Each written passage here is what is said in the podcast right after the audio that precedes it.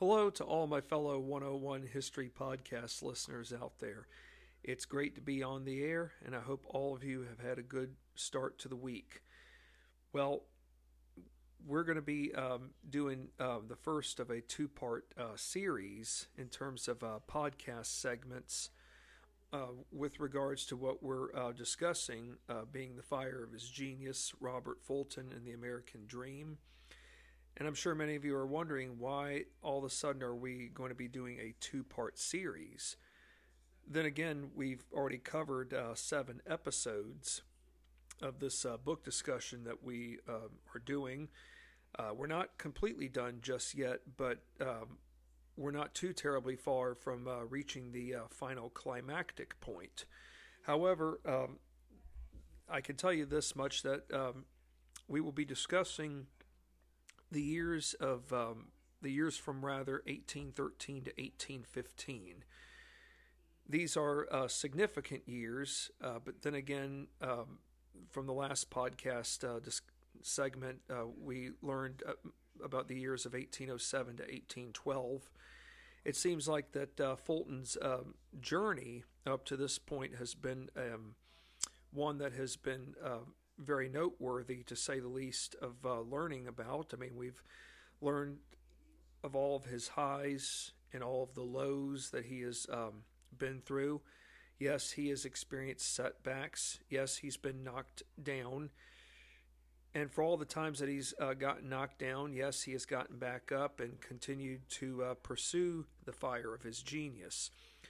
But I figured that it would be best to uh, do a two um, segment um, two podcast uh, segment episodes from the time between 1813 to 1815, largely due in part because uh, it would be very hard to uh, cover it all in one uh, segment. And we will uh, be learning in these uh, next two segments, including, rather, I should say, starting with the one tonight, and, as well as the next time I'm on the air. These ne- next two segments will um, provide a great deal of um, highs and lows, but they will also reveal more about um, about Fulton than we um, would have ever um, had anticipated. In other words, who really was Robert Fulton? I mean, we've known him as an inventor. Yes, we've learned that he got married, but we have to wonder to ourselves, what is Fulton really like behind closed doors? Some of us may already have an idea based upon the fact that um, with that fire of his genius that has no boundaries, we might already have an indication of what he really could be like. What I do know is that um, we have a lot to learn, and by doing so, it's time to fasten our seatbelts and get the show on the road. Our first leadoff question is a very, very important one but I think any lead-off question to a podcast segment is important. This one, though, to me, is probably the most important.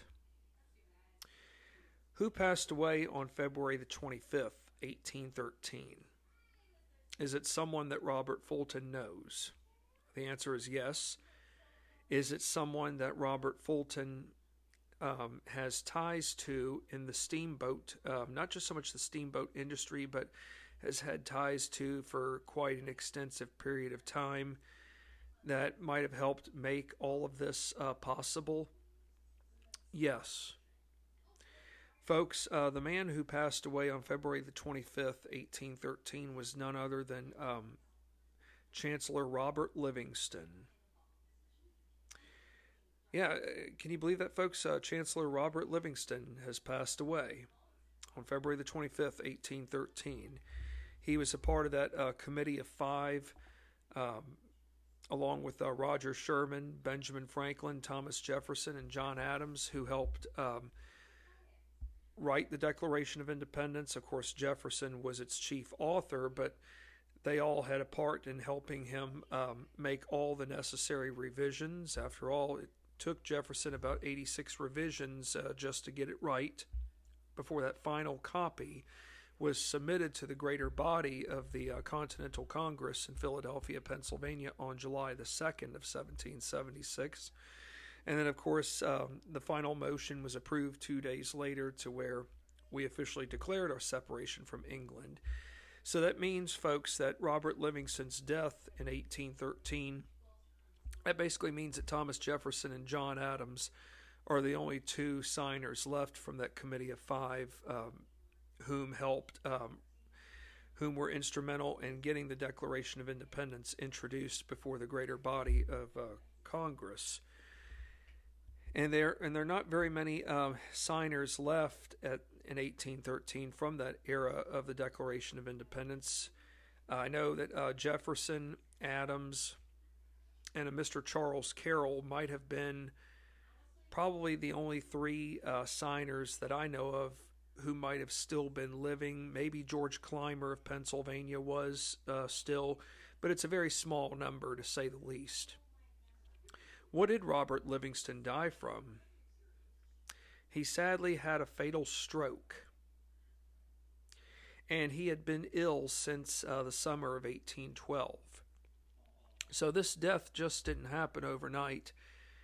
Yes, he had been ill for a while, but it is fair to say, sadly, that the stroke he had, being a fatal one, was the um, was what ultimately got him.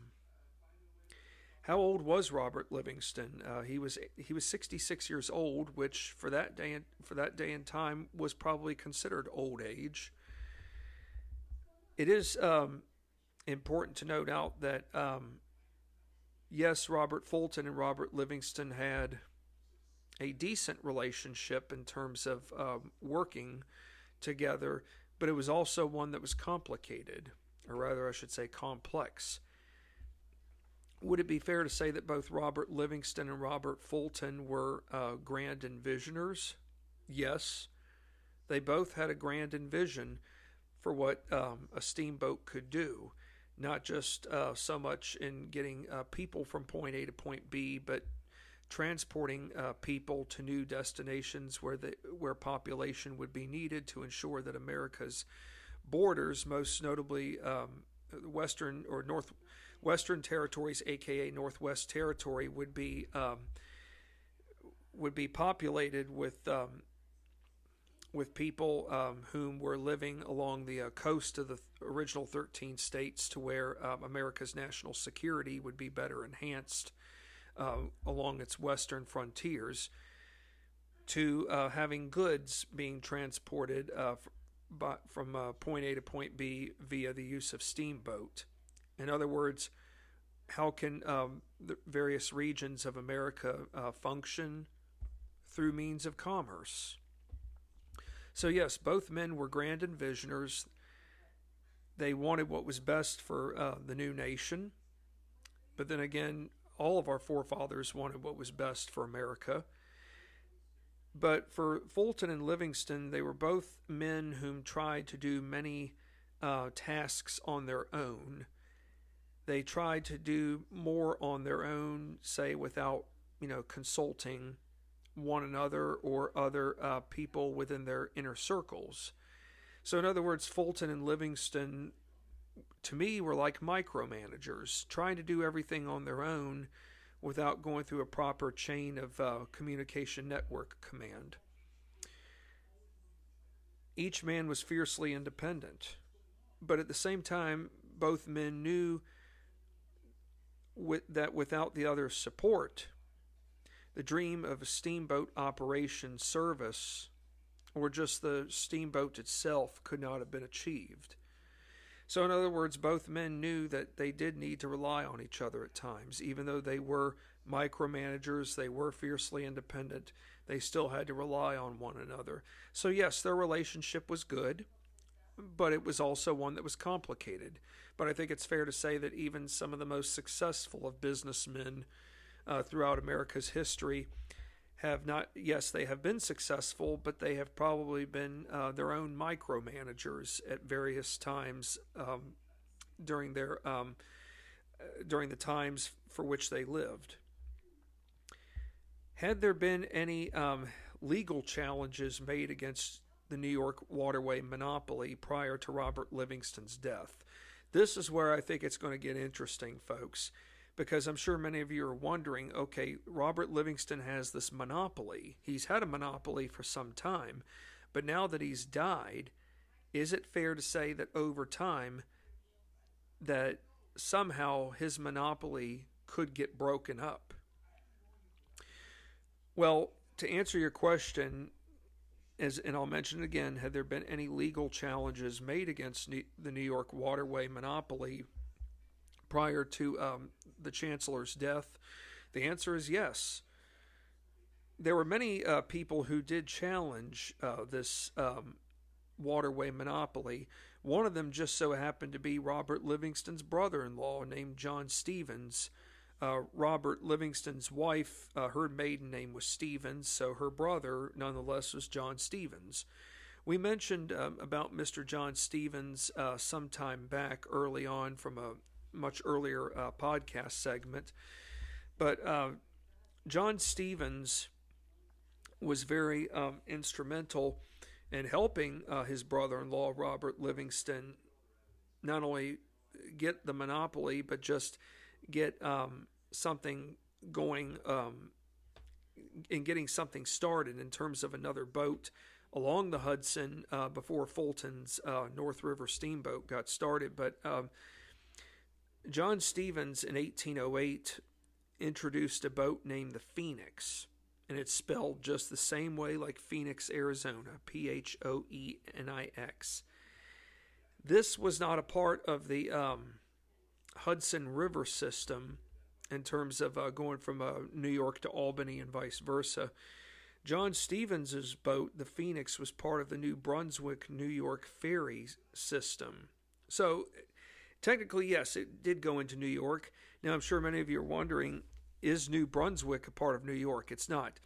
What they're referring to here in terms of New Brunswick being uh, New Brunswick, New Jersey, which is outside of uh, present day Edison, New Jersey. And for those of you who are curious to know how Edison, New Jersey got its name, well, it's named after a famous inventor, the man who invented the light bulb, aka Thomas Edison. Course, I know I'm getting a little ahead of the game, but in case some of you are wondering about, you know, geography and where places are in relation from point A to point B one another, uh, New Brunswick, being outside of Edison, is closer to uh, the New New Jersey New York uh, city line. So, anyways, uh, Robert Stevens's boat, being the Phoenix, was part of this New Brunswick, New Jersey, New York ferry line. Stevens had been accused of replicating. Another word for replicating means copying. Stevens had been accused of replicating the North River steamboat. And who is accusing Stevens? None other than Mr. Robert Fulton. Fulton has become convinced that um, that Livingston's brother-in-law, John Stevens, was deliberately violating the existing patents on record. You know, patent is like another term for copyright. You know, um, in other words, when a patent has been issued, that means it's um, it's something in writing that says, you know, so and so invented this I- item, and and they have um, they might have uh, legal rights to it, given if the uh, if if it's proven that they were the first to do so in inventing the um, device. But isn't it fair to say though that there were other people who we learned about early on that tried to that also came up with their own version of a steamboat? Yes. And is it fair to say that Fulton is fighting the system left and right to prove that he was the first before everyone else? Yes. Come December of 1809, Robert Fulton, Robert Livingston, of course, we, we got a forward four years back, and Robert Stevens all went to court.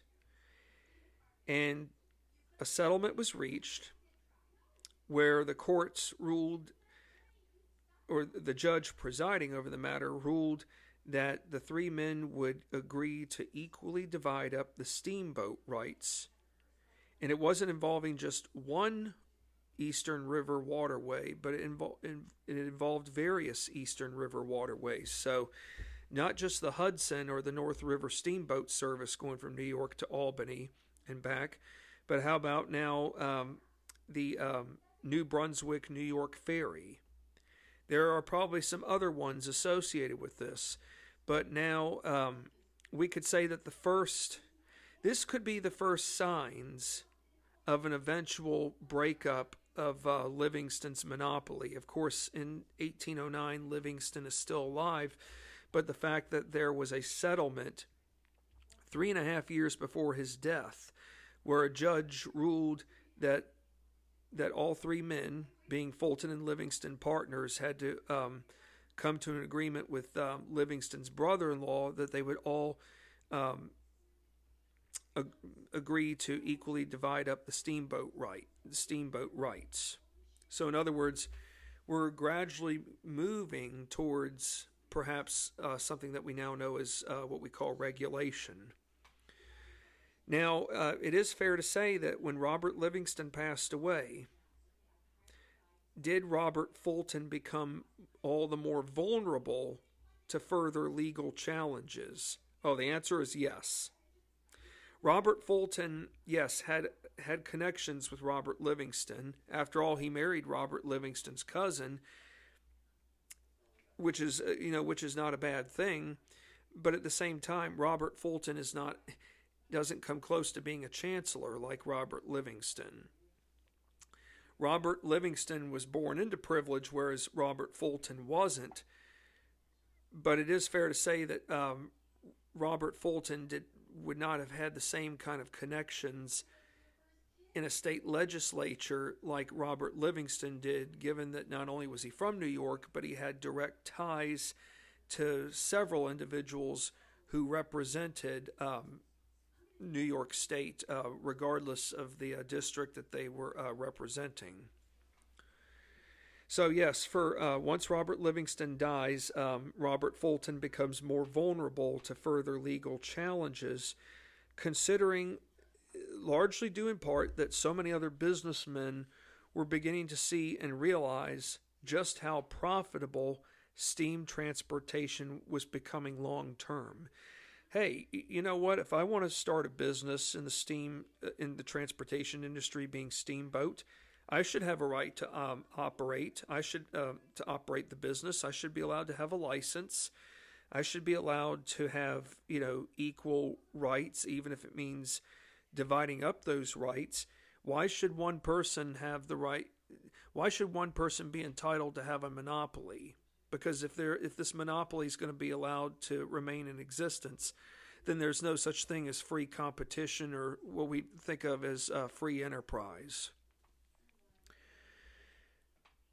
The uh, the patent laws at the time, and it might still be the same way today, but early on, the patent laws, the purpose of the patent laws was to protect all new new and original devices, but there was nothing on the grounds in the patent laws during this time that Fulton was alive that um, allowed for a reworking or a reconfiguration or rather, I should say, a modification of of a device that was already um, that had already been invented, or a device that um, not just had been invented, but um, an original device that had been on the blueprints or on the books, um, say, 30 years earlier.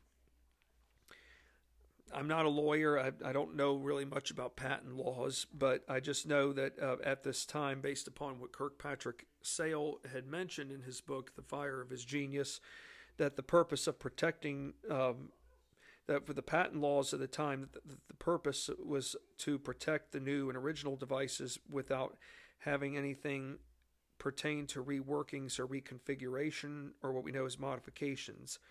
For Robert Fulton, he is a man that he is a man of too much ego and hubris. Hubris, another word for hubris is pride, arrogance. He would go about fighting the patent office tooth and nail against everyone standing in his way. that doesn't come as a surprise. Now that Livingston is gone, yeah, everybody wants to take him on, and Fulton's not afraid to wage war against those whom are going to challenge him from all corners. Uh, the bigger question to me is, is how many people are going to come to Fulton's defense. Fulton's uphill battles against the new lawsuits was taking a toll on him both mentally and physically. You know, uh, by the time Robert Livingston dies, uh, Robert Fulton is in his late 40s.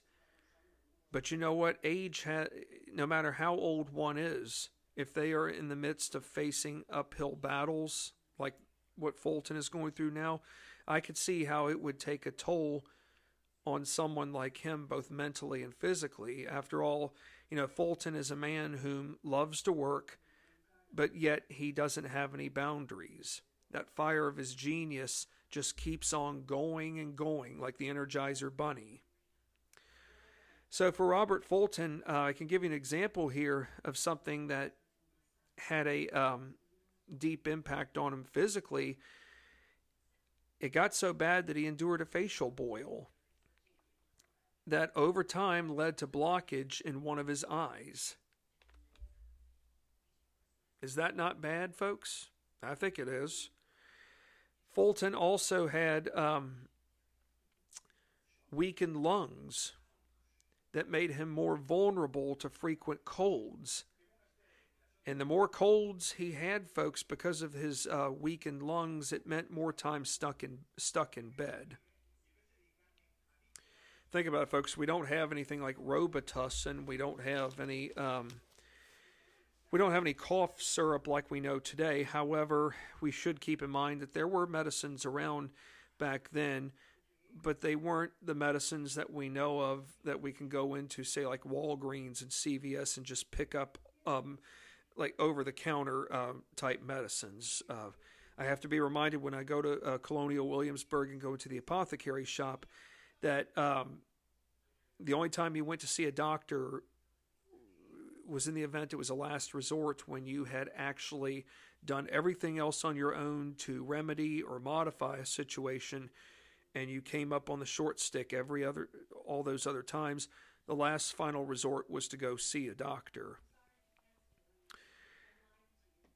Although uh, fulton did attend to his work or his work duties on a constant basis i don't know how he managed to do all this given that he probably was he spent more time stuck in bed but he still found a way to make work a top priority so, although Fulton did attend to his work duties on a constant basis, he was left with many great burdens for which could not be fulfilled all by himself. And why could that be, folks? Well, Fulton, he's got a waterway in New York from New York to Albany and back. Doesn't he have a waterway system in New Orleans? Yes. Is it fair to say that Fulton has stretched his empire to the point where to where he has put so much burden on himself that at the same time he has probably also burned bridges with people from various corners? Yes. And if he's burned bridges with pe- with various people, why would they want to come work with him? they would have their reasons not to. And, you know, Fulton, he's only been married for a short period of time. He does have a family. So, my next question to you all is going to be the following Were Robert and Harriet Fulton a happily married couple? I wished I could say yes, folks, but the answer is no. Robert and Harriet Fulton were not a happy couple, but I don't really blame Harriet. I have to blame Robert. Harriet came to view her husband as someone whom lacked emotion, lacked compassion, and he didn't really have much of an attachment towards his wife, being Harriet, including their children. In other words, yes, it was one thing for a man like Fulton to be married, but even in those even back then, folks, it would have been important for a, a man, for man and woman, or husband and wife, I should say, to have compassion, to to have compassion, to have emotion, to have attachment. But we do have to be reminded that there were plenty of times, or just there were times even in 19th century America, where marriage was not perfect for people of high end status. I mean, that marriage probably was not perfect at times, and yet people knew how to put on um, put on different faces. And I'm mentioning this because in early 19th century America, women had no rights. I have to be reminded, folks, all of us should. You know, two years ago marked the 100th anniversary of women getting the right to vote. And that wasn't something that just happened overnight. If you go to Seneca Falls, New York, you can visit a museum there that uh, honors uh, women like Susan B. Anthony and Elizabeth Cady Stanton, whom were the early pioneers behind uh, the women's rights uh, movement and uh, laying the foundations for getting uh, for with the objective in getting women um, the right to vote. But in early 19th century America, women had no rights, ranging from not being allowed to vote, not having an independent bank account, couldn't sign contracts, couldn't carry life insurance, nor inherit or own property independently from her spouse being her husband. So for um, Harriet Fulton, she really has no say in anything. Yes, Robert Livingston, I mean, not Robert, Robert Livingston, but Robert Fulton married her largely because of who she was a Livingston. Livingstons have money. Hey, guess what? I marry Harriet. She's she's got money. All that money becomes mine. And what am I going to do with that money? I'm going to invest it in all sorts of uh, projects with the hopes that Congress will uh, have a liking for my underwater mines, underwater naval mines, or that Congress will like my idea of um, of ships in general that can be used um, for an assortment of things. So, in other words, Robert Fulton's not thinking about his family. All he's thinking about is himself. I, me, myself. There is no us, we, ourselves in the picture here. In 1814, uh, Fulton's fourth child arrived into the world. Robert Fulton, you know, we have to remember he was uh, an artist. He did a lot of um, what we call um, miniatures of, or what we call portraits of uh, people. Well, Robert Fulton around this time painted a portrait of Harriet. was the portrait of Harriet a happy one or one of uncertainty? It was one of uncertainty. The portrait showed Harriet um, looking out into the horizon, no smile, just the look on her face was one of pure uncertainty. There was no warmth or love. But it wasn't towards the rest of the world, it was towards Robert, knowing that Robert only married her because of the money.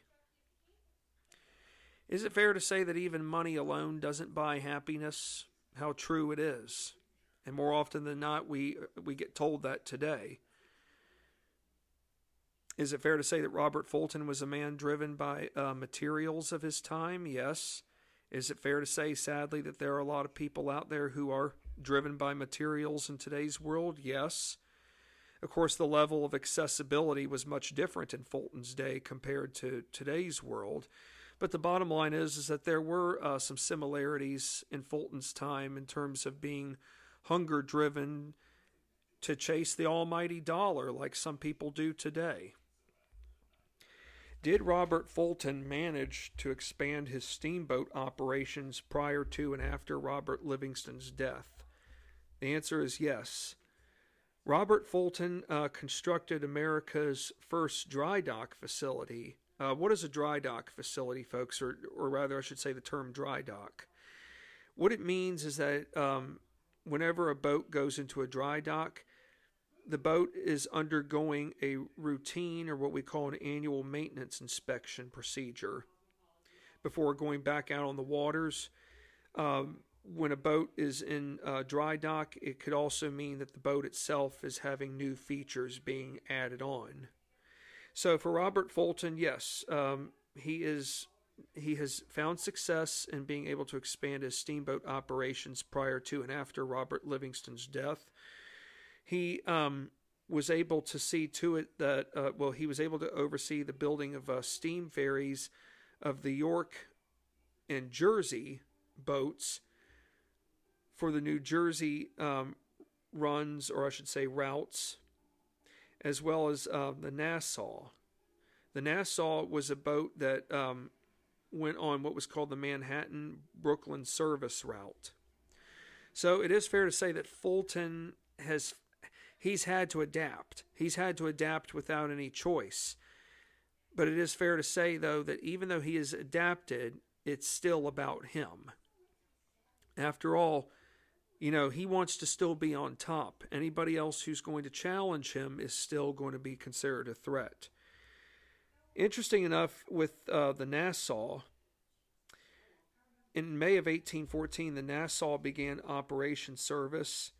And the Nassau, believe it or not, folks, was doing 40 trips per day, 550 passengers. And how much do you think the trip alone would have cost? This uh, service from Manhattan to Brooklyn and vice versa. Four cents a trip. Four cents is a lot of money back then. So, on average, Fulton was earning about $250,000 per season, which was a, a true uh, profitable enterprise for Fulton alone. Well, I think it's fair to say that anytime Fulton himself can make money, he's happy. But it's also fair to say that when Fulton experiences uh, anything that's in the red, or we know as know of as a deficit, he is not um, the same person as he would be if everything was constantly in the green, meaning a surplus and that, hey, money's going up, profits going up. Did Robert Fulton envision steamboat travel along southern waters? Yes, but it didn't happen, largely because of Fulton's own personal undoings from a business standpoint. I think that's pretty self explanatory because I think we've kind of mentioned some other things earlier about how he was a micromanager and how he um, was kind of one of the. It's fair to say that Fulton's one of those people that it's either his way or no one else's. But but I would have to say that some of his own personal undoings might surprise you all here in that he didn't allow anyone to build a steamboat without his permission. Don't you find that a bit odd? Do you think that perhaps Fulton was afraid that if someone had built a steamboat um, without his permission, that they would try to find a way to perfect it ten times better than what what he himself, being Fulton, that is, had done uh, prior to? Yes, I think it's fair to say that Robert Fulton, to a degree, was a crab in a barrel. He couldn't stand to see others around him succeed who wanted to not only venture out on their own, but um, build their own steamboats and have a steamboat network. If Fulton, you know, I think that makes sense. If Fulton wasn't a crab in a barrel, then he would have been flexible much um, earlier in saying, "Hey, I don't need this monopoly but I, I certainly welcome the um, free competition, the free enterprise. So, yes, Fulton doesn't allow anyone to build a steamboat without his permission. And Fulton's patent had to be upheld at all times, given that he believed he had sole rights to the waterway operations. So, in a nutshell, for Robert Fulton, it was either his way and nobody else's. He is a man or rather, I should say, an individual who needs to be in control.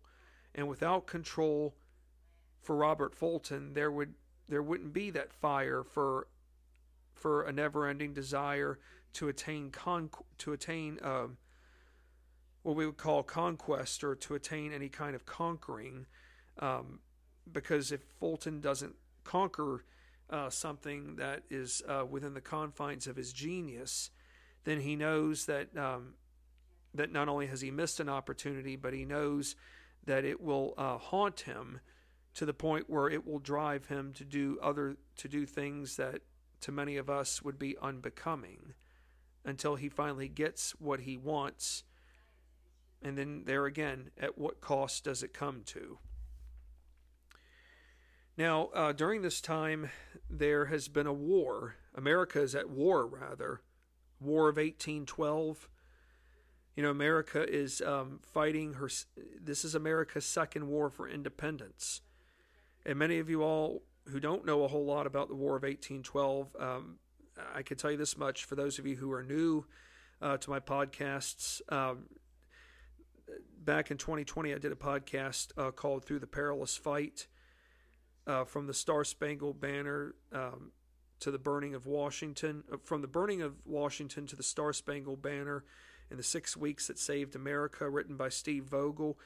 Uh, basically, what the War of 1812 was about, it wasn't so much that, yes, I mean, America did declare war on England in 1812, but it was a war that had been coming for some time. Um, England had been um, wreaking havoc on American uh, vessels along the uh, waters of the Atlantic Ocean.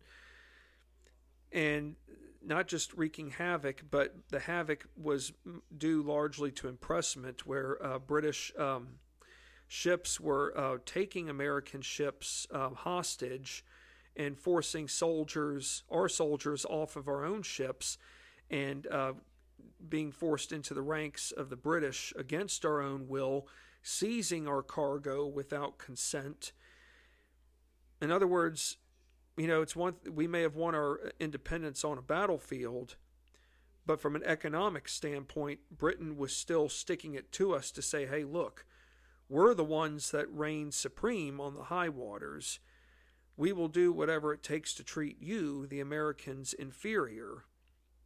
So it wasn't just so much the impressment. Uh, another thing that uh, contributed to this war was uh, Thomas Jefferson's uh, signing of the Embargo Act of 1807 in the very end of 1807, which uh, had a huge, profound impact on the uh, manufacturing and uh, mercantile um, economies of New England and almost led to secession. And of course, I know when we think of secession, we always think of the Civil War, but we should keep in mind, folks, that um, America was not any was no stranger to secession even in her early days as a republic. So America is at war um, at the at the beginnings of the uh, second decade of the 19th century, and this does have an impact along along the Mississippi River. How so? Well, Robert Fulton has um, operations along the Mississippi River. So, had this had the War of 1812 um, hampered Fulton's operations along the Mississippi River? And the answer is yes. There were um, a couple of reasons for this. One of them, though, I think is the most important. It had to do with the British ships uh, blocking key port cities, most notably New Orleans. Most notably, boat routes like uh, the New Orleans Natchez route. It ran. It still ran regularly, but but that route's overall profits declined drastically because of the British presence along the Gulf Coast waters. In other words, it wasn't just so much the transporting of people from, say, New Orleans to Natchez and vice versa, but a lot of it also had to do with the over, overall flow of commerce. So think about it: if um, if commerce needs to get from point A to point B along um, along the Mississippi River, it's going to be deeply um, hampered by the presence of British vessels. Various other commercial vessels at this time uh, are experiencing internal issues. Internal meaning um, structural problems from within um, inside the vessels themselves. These internal issues resulted in uh, less profits for Fulton basically meaning that these uh, vessels spent more time in dry dock. In other words, they spent more time in dry dock being repaired and, yes, being fitted with new um, devices or just getting an upgrade. But the bottom line is the longer these vessels were in dry dock, the greater, um, the harder it became for Fulton to get recouped and uh, to get uh, what we call reimbursed or uh, comp- compensated for compensated for lost revenue. And it wasn't just a one-time thing; it was um, it, it was more than once because per each time uh, a vessel was out of commission, that meant that there would be revenue lost for every occasion. Might as well think to yourself, gee, uh, is Robert Fulton going to go bankrupt? Uh, did the War of 1812 spur Robert Fulton in persuading government officials to use an assortment of weapons which he himself had devised? Yes, Fulton went as far as writing to the Secretary of War requesting that his naval mines be used along the Lake Erie along Lake Erie or the Canadian border of Lake Erie, which had been the primary focal area during the war's first two years, uh, most notably in September of 1813 when uh, Commodore Oliver Hazard Perry uh, had successfully um, his um, U.S. naval forces had successfully defeated the British along uh, Lake Erie, meaning that all of Lake Erie was in America's hands. And of course, Commodore Perry was famous for saying, "Don't ever, um, don't ever give up the ship." So, um, you know, Robert Fulton did get um, the okay from Congress to go about um, using uh, the torpedoes that he had um, devised. Of course, the torpedoes were referred to as the underwater naval mines. However, um, Congress pretty much allowed.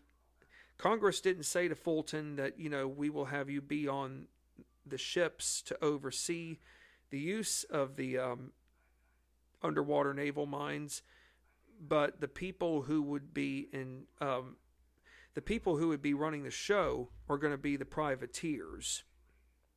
I'm sure many of you are wondering why are people why why do we have this term called privateers? It has nothing to do with the Three Musketeers. I can promise you that much. Uh, private privateers, or what we call privateering, pertains not just so much to private individuals, but private individuals who have been given the rights to carry out uh, missions or what we call to carry out um, um, combat missions along the um, waters during a time of war where they would be allowed to attack enemy ships. In this case, during the War of 1812, it would have been uh, British ships along American waters, where for every uh, enemy ship that was captured, the value of the, of the goods obtained along the enemy ships the, the value of those goods would go straight to the privateers. So, in other words, the privateers were collecting money. They were they were being reimbursed for all for every enemy uh, ship that was sunk. Uh, there was one man who uh, served in the United States Navy, but he also did uh, privateering work, and he was a very very respected respectable man um, as a matter of fact, during the War of 1812, the British um, took him as a prisoner, but they treated him very humanely, unlike other regular um, lower tier rank American uh, soldiers who were not treated humanely in, in prisons. Um, it wasn't so much because of their rank, but it was uh, in the eyes of the British, it was based upon how this one man courageously fought. His name was, um, I think his rank was a lieutenant, but he was, um, but he was a, a, he was either a lieutenant or a captain, and I do apologize that I don't know his rank, and I should have um, followed up on this, but um, but his name was uh, Joshua Barney. Joshua Barney was probably one of the most successful privateers in the Chesapeake campaign of the uh, War of 1812, where he had um, captured um, over 20 uh, British uh, ships, between 20, I think it was at least more than 20 or 30 ships that he um, that he and his uh, men were able to uh, sink, and not only just sink, but he basically took those ships out of commission and uh, was able to um, seize um, a hold of the um, of the uh, British goods um, along um, aboard their ships, and their goods being not just goods for trading purposes, but um, it would have been those goods aboard the ships were for uh, warfare related purposes. So basically, privateering uh, allowed those um, individuals to carry out um, secret missions uh, approved of by the government where they would attack enemy ships along American waters, in this case being British ships, where um, the capture of each enemy ship resulted in the privateers or the privateer getting um, the equal um, um in getting equal value of the goods uh, seized that went straight to their behalf. Now, Robert Fulton I should point out that Robert Fulton saw more failure versus success with the torpedoes. One situation called for using torpedoes on British uh, vessels along the Delaware River's coast, given that British given the British had been attacking settlements along the coast. But it turns out that a privateer, um, a fellow privateer who knew Fulton, uh, tipped off um, government officials from above and basically advised Fulton that they would not were to not go forward in attacking enemy ships, being uh, British ships along the coast. Uh, and why was that, folks? It turns out that on some of these enemy ships, intelligence was obtained that there were American prisoners on board. So it's one thing to want to attack an enemy ship but if you attack that ship and it turns out there are American uh, prisoners aboard, that just meant that um, that the Americans have fueled the fire even more along the waters. Some tough, um, tough setbacks to say the least. But the next part I'm going to talk to you all about right here is even more important. The summer of 1814 would prove to be very disastrous uh, for the Americans in this war. And you can learn more about it in the book through the perilous fight that I did uh, two years ago um, with um, a podcast that I had done um, two years ago.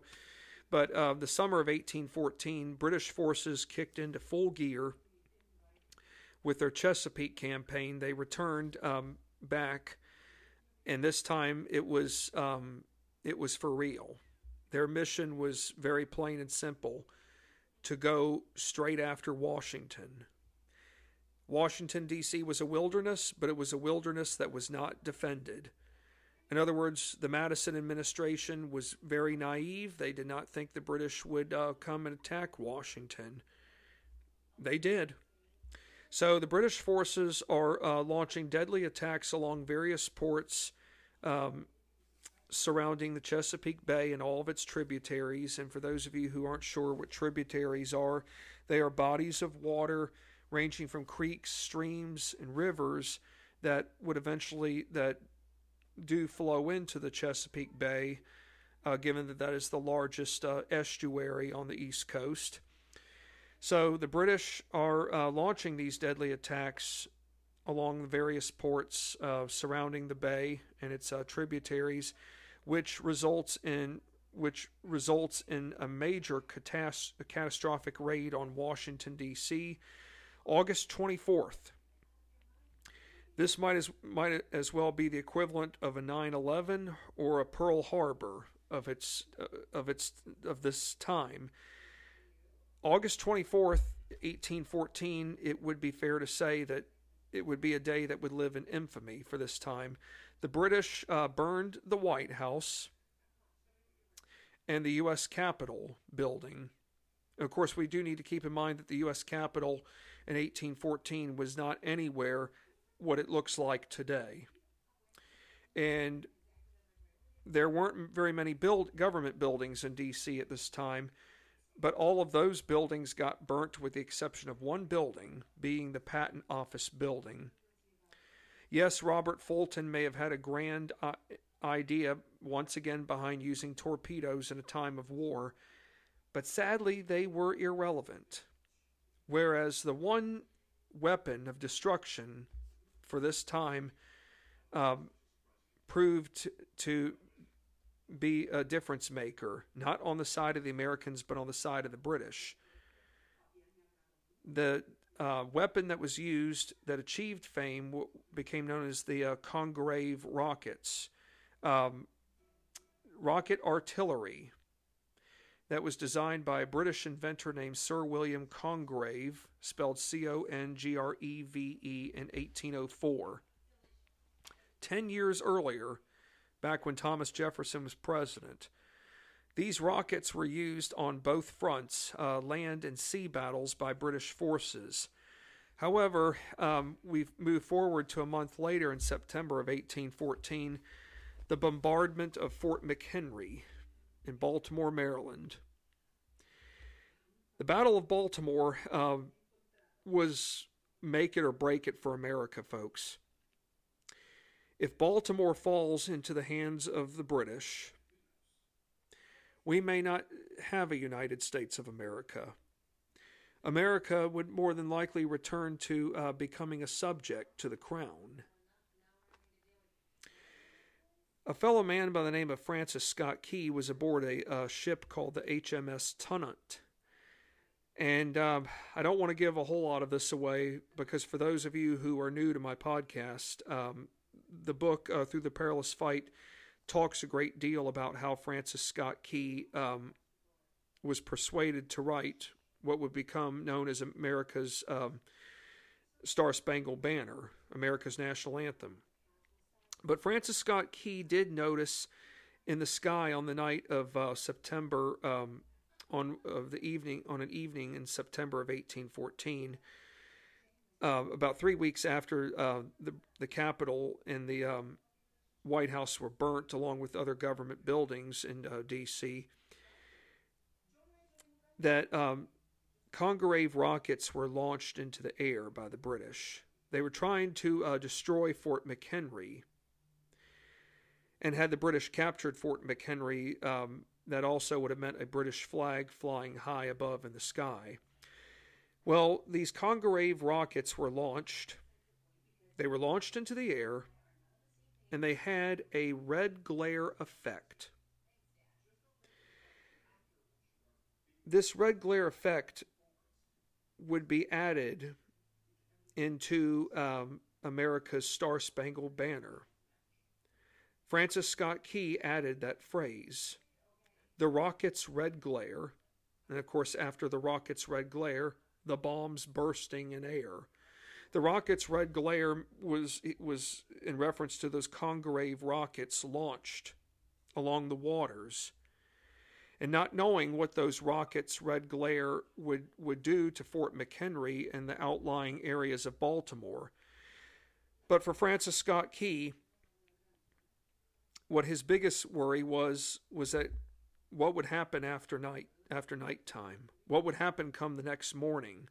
Will that flag still be standing? Will there still be an America?